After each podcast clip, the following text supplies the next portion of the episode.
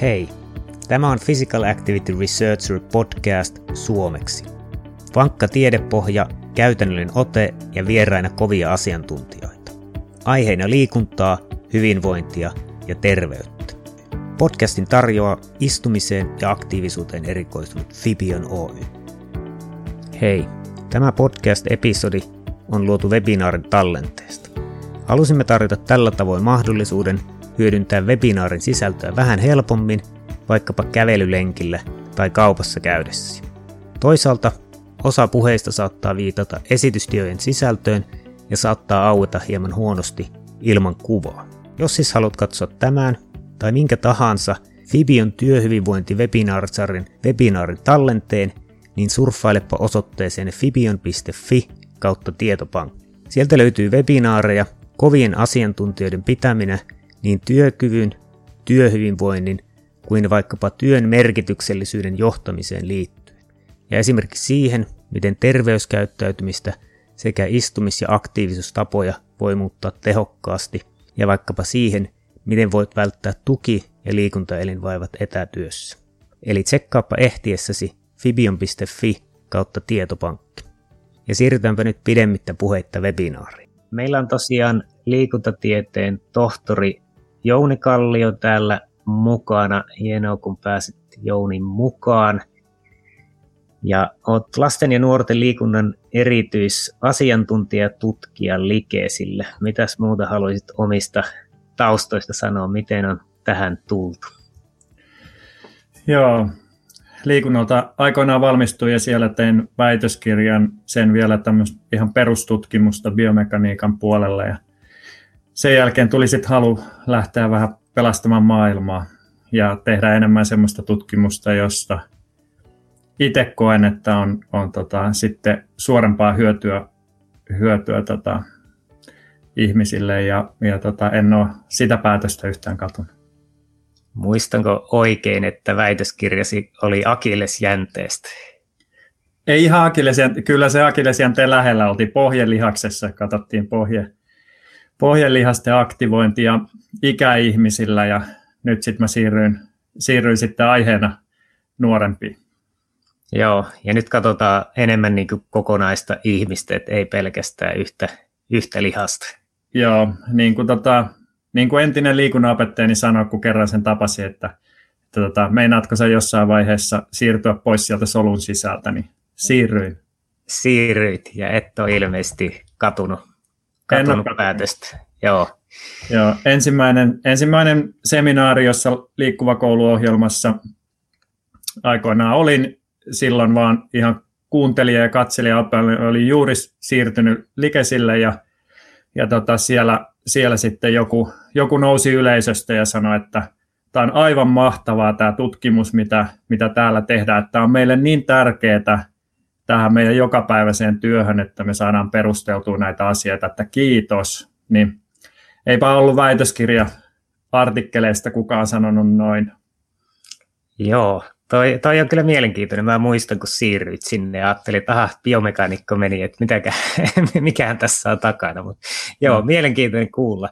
Tota, eli te Likesillä tosiaan teette tutkimusta, teette erilaisia ohjelmia. Haluaisitko ihan vaan yleisesti sanoa, niin kuin, mitä, mitä kaikkea Likesillä, Likesillä niin kuin on? Mikä on Likesin rooli yleisesti?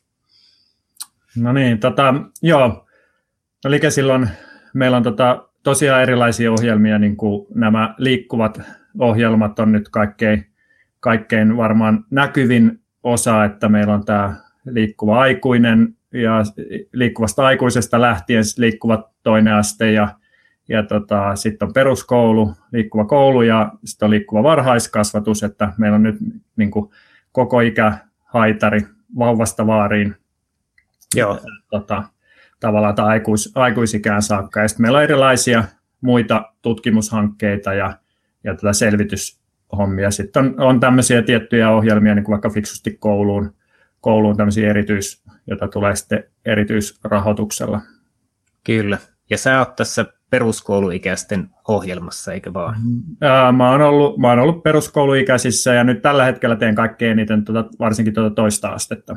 Et Joo, on, kyllä. Joo. Ja mitenkä, mitenkä iso tiimi teillä on, on suurin piirtein siinä mukana, montako ihmistä työstää juttuja? Se on vähän vaikea laskea, me tehdään kaikki, monet tota, tekee niin monta asiaa, mutta meitä on, montakohan meitä nyt sitten on yhteensä joku, olisiko kuutisen kymmentä tai enemmänkin, ja sitten tehdään vähän, vähän tota, sitä, mitä milloinkin tarvitaan. Kyllä, joo, varmasti moni meidän kuuntelija, katsoja täällä näkee tavallaan ne teidän tuotokset, mitä outputteja teillä tulee, mutta ei sitä työtä siellä taustalla, niin ihan mielenkiintoinen tietää. Tota, jos mennään lasten aktiivisuusmittauksiin, niin mikä on suomalaisten lasten aktiivisuustottumusten nykytila verrattuna esimerkiksi muihin maihin? Tota, pari vuotta sitten tuli, tuli tämmöinen kansainvälinen vertailu, jossa oli noin 50 maata mukana, ja Suomi sijoittuu tuommoisessa yleisaktiivisuudessa sinne, sinne samaan kategoriaan monien muiden niin kuin eurooppalaisten maiden kanssa, että sillä amerikkalaisella Asta d tota, jossa A on huippu ja D on melkein hylätty, niin tota, kyllä se su- suomalaisten lasten aktiivisuus sai sen D siinä, siinä kokonaisaktiivisuudessa, että et, meillähän on alakoululaisista semmoinen suunnilleen puolet täyttää sen suosituksen, liikuntasuosituksen ja sitten sit yläkoululaiset semmoinen neljännes, että, että kokonaisaktiivisuudessa on paljon petrattavaa, mutta sitten meillä on tiettyjä juttuja, joissa me ollaan selkeästi vahvoja, että se näkyy, jos verrataan, verrataan niin kuin kansainvälisesti, verrataan vaikka eurooppalaisia maita tai, tai Kanada, Jenkit, Australia samoin, niin, niin tota, meillä on hyvä infra, meillä on hyviä ohjelmia, niin kuin esimerkiksi meillä on liikkuva kouluohjelmat ja, ja meillä on hallinto on hyvin tietoisia ja, ja tota, tehdään töitä sen eteen. Ja sitten suomalainen erityisyys on nämä koulumatkat, jossa me ollaan tosi, tosi huippuja. Mutta sitten, sitten tosiaan se lasten ja nuorten itse se aktiivisuus, niin se on sitten heikommalla to- tolalla. Eli, eli sanoit, että kokonaisaktiivisuudessa on parannettavaa. Tarkoitetaanko sillä tavalla niin kuin kaikkea liikkumista vai korkeamman intensiteetin liikkumista?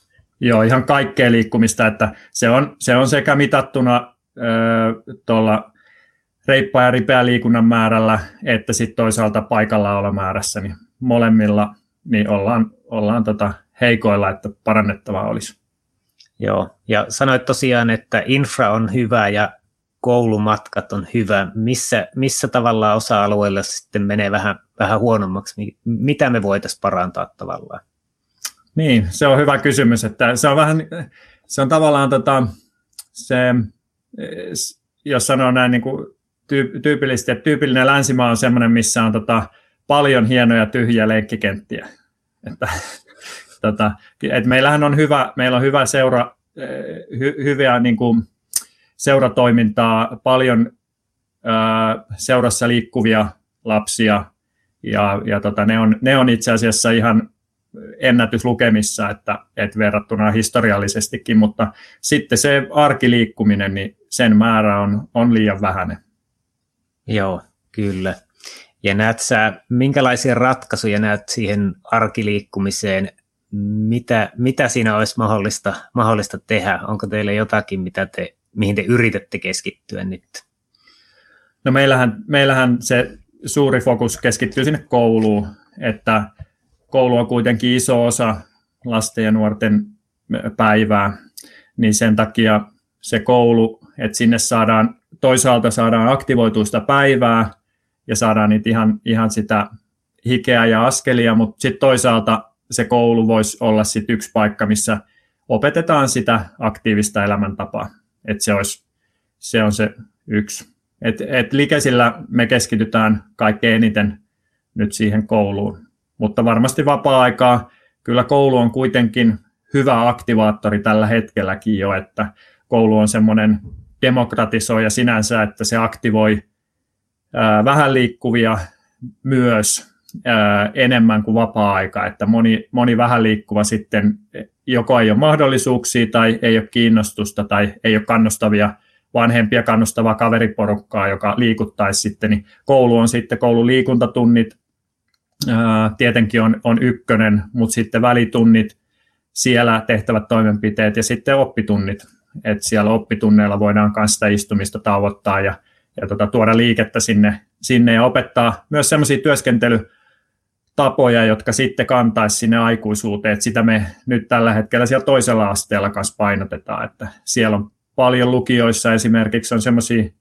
sellaisia nuoria, jotka tulee tekemään niin kutsutusti vanha-aikaisesti sanottuna siistejä sisätöitä, mikä tarkoittaa, että ne näpyttelee konetta jossain, jossain on se sitten tulevaisuudessa sohvan nurkassa kotona tai sitten toimistoissa, niin, niin tota se, että, että kuka niille opettaa tavallaan sen, ne työskentelytavat, että tämä on, tää on niin kuin viimeisiä semmoisia kouluja, kouluja, joissa ihan opetetaan, opetetaan asioita, niin, niin se olisi tärkeää, että, että se kantaa sitten varmaan sinne tulevaisuuteen. Joo, otetaan lyhyt mainos tähän väliin. Yrityksemme Fibion on tosiaan erikoistunut istumisen ja aktiivisuuden mittaamiseen, analysointiin ja muuttamiseen. Me tarjotaan palveluja monille tahoille yksilöstä yrittäjiin ja tutkijoista organisaatioihin. Jos olet kiinnostunut omaa hyvinvointisi ja terveytesi parantamisesta, tsekkaa fibion.me eli .me ja opi, miten Fibion motivoi ja opettaa arjen pieniin muutoksiin, joilla on oikeasti iso vaikutus pitkällä aikavälillä. Jos taas työyhteisö hyvinvointi kiinnostaa ja haluat oppia lisää tehokkaasta ja todennetusta Fibion Active Office-ohjelmasta, tsekkaa fibion.fi. Jos taas olet terveyden, hyvinvoinnin tai liikunnan ammattilainen, tsekkaa fibion.pro ja opi, miten sinä voit hyödyntää Fibion analyysiä työssäsi. Fibion liikuttavaa hyvinvointia. Ja takas podcastiin. Kyllä. Ja m- miten sä tavallaan tuon paikallaolon roolin, että, että pitää välitunneilla olla, niin siellä on niin helppo liikkua. Miten paljon sä näet sen istumisen ja istumisen tauottamisen tavallaan lasten? Onko siinä eroja aikuisten tilanteeseen? Tarkoitatko niin tarpeen vai niin, tai tavallaan erityispiirteitä, että koulussa on kuitenkin välitunnit tasaisin väliajoin ja se on ehkä hieman erilainen, niin näet jotakin, jotakin erityispiirteitä siinä? Joo, Joo kyllähän se, tota, se on sinänsä hauska, hauska asia, että tota, mekin vaikka liikuntakentällä paljon puhutaan, puhutaan jos, jos sanotaan, että pitäisikö yläkoululaisten esimerkiksi mennä ulos välituntisiin ja pitäisikö olla 45 minuutin välein niin kuin joku tauko, niin varmasti mm. jos kysytään tälle vanhemmilta, niin kaikki nostaa käden ylös, kyllä tälleen pitäisi tapahtua. Mutta eihän me itse tehdä sit myöskään tehdä sitä samaa, vaikka pitäisi tehdä, että et tota, tokihan niiden, varsinkin pienin, pienimpien lasten, niin kyllähän niiden päivää istumista tauotetaan, mutta kyllä se suurin osa, suuri osa siitä istumisesta kuitenkin tulee siellä koulussa, että siellä on paljon semmoista tehtävää, mikä on ihan järkevääkin tehdä istuen, mutta kaikkea ei tarvitsisi tehdä ja sen takia se, se auttaisi siihen. Siinä on paljon, niin kuin mä näen, että siinä on sekä lyhyen että pitkän tähtäimen hyötyjä, että ne, sillä istumisella ei sinänsä ole todettu niin kuin lapsilla vielä, että et se ei näytä olevan semmoinen itsenäinen riskitekijä varsinaisesti, mutta kyllä niitä tavallaan ne tavat opitaan ja kyllä sieltä kyllä ne niin kuin nopeasti alkaa sitten siinä aikuisikää lähestyttäessä, niin ne riskit, riskit sitten jo kasvaa, kasvaa ja sitten aikuisilla, nuorellakin aikuisilla jo, niin, niin tota, se yhteys on kyllä. Kyllä. Joo, vastaan tuossa Jenni kysyi tallenteesta, niin tulee sähköposti ClickMeeting-alustalta tämän jälkeen, niin siinä on, siinä on linkki, linkki tallenteeseen, niin siitä pääsee katsoa. Joo, tuota, mitenkäs tavallaan, jos mennään tuohon mittaamiseen, voidaan mitata tavallaan laitteilla niin sanotusti objektiivisesti ja sitten voidaan mitata kyselyillä. Miten, miten näet näiden hyötyjä eri, eri puolia näissä menetelmissä? Joo, ennen, ennen oli oikeastaan mahdollisuus ainoastaan kysellä ja sitten ollaan kehitetty parempia ja parempia koko ajan mittareita. Että, ja tota, se ei tarkoita sitä, ettei kyselytkään olisi edelleen ihan hyödyllisiä, että kyselyt on mittareihin verrattuna usein edullisempia ja ne on vaivattomampia, niin pystytään tänä päivänä vielä tekemään ver- nettikyselyinä, niin, niin saadaan niin kuin laajempia otoksia. Et silloin kun halutaan valtakunnallista ää, näkökulmaa liikkumiseen liittyviin asioihin, ne voi olla yleisaktiivisuudesta tai sitten johonkin, johonkin tota liikkuva, liik, liikkumiseen liittyvä asia, niin, niin kyllä ne kyselyt edelleen puolustaa paikkaansa. Mutta tokihan sitten kyselyissä on paljon, paljon ongelmia, mihin, mihin sitten mittareilla pyritään vastaamaan. Ja niitä on esimerkiksi se, että jos pieniltä lapsilta halutaan saada sitä aktiivisuutta, niin se on hyvin vaikea heidän hahmottaa sitä, että kuinka paljon he on liikkunut päivän aikana. Se on hyvin vaikea meidän muidenkaan hahmottaa, varsinkin kun puhutaan muusta kuin ihan siitä korkeintensiteettisimmästä aktiivisuudesta. Mm. Niin mitä enemmän matalampaa intensiteettiin mennään, ja mennään vaikka istumiseen, niin istumistahan pitkään kyseltiin vain TVn katselulla. Et se oli se alkuperäinen, koska sen ihmiset pysty suunnilleen raportoimaan. Mutta ei se on nykyään niin kuin ihan mahdotonta, ja jos ruutuaikaakin halutaan, halutaan kysyä, niin sekin on tänä päivänä jo käytännössä mahdotonta ilman mittaamista, koska kuka muistaa, kuinka monta kertaa on kännykkää avannut, ja, ja kun se kännykän kattaminen saattaa olla nuorilla tapahtua kymmenen kertaa tunnissa tai kymmenen kertaa kymmenes minuutissa, että niin, mm. niin tota, et siihen, siihen erityisesti ne mittarit tietenkin on omiaan. Mutta sitten mittareissa on tietenkin ne, ne omat he, niin kuin rajoitteensa siinä just, että kun ne on yleensä pääosin on, on tota, perustuu kiihtyvyysantureihin, ja sitten kun se mittaa sitä kehon painopisteen tota, kiihtymistä, joka pääasiassa tapahtuu ylös-alas suunnassa, kun me juostaan, kävellään, jotka on ne meidän tavanomaisimmat liikuntamuodot, mutta sitten se jättää tietenkin monia liikuntamuotoja sitten huomioimatta, että sin, sinne, sieltä jää sitten niin kuin uinti, uinti tai pyöräily nyt on se kaikkein suurin semmoinen ongelmallinen, ja tota, sitten tietenkin kuntosaliharjoittelut ja tämmöiset, mutta, mutta tota, molemmat on, on tärkeitä, ja sitten siihen kyselyihin vielä sanoisin sen, että et tota,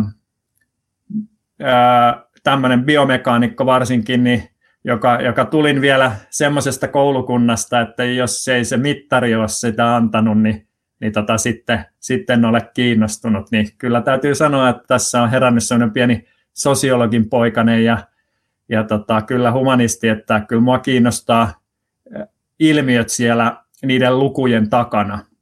Et jos me halutaan muuttaa maailmaa, niin se, se ei riitä, että me tiedetään, että, että poikien numero on 22 ja tyttöjen numero on 27, että sitten meidän pitäisi tietää, että miksi se on 22 ja miksi se on 27. Sitä, sitä kautta me päästään sitten niihin ilmiöihin siellä, syihin siellä takana.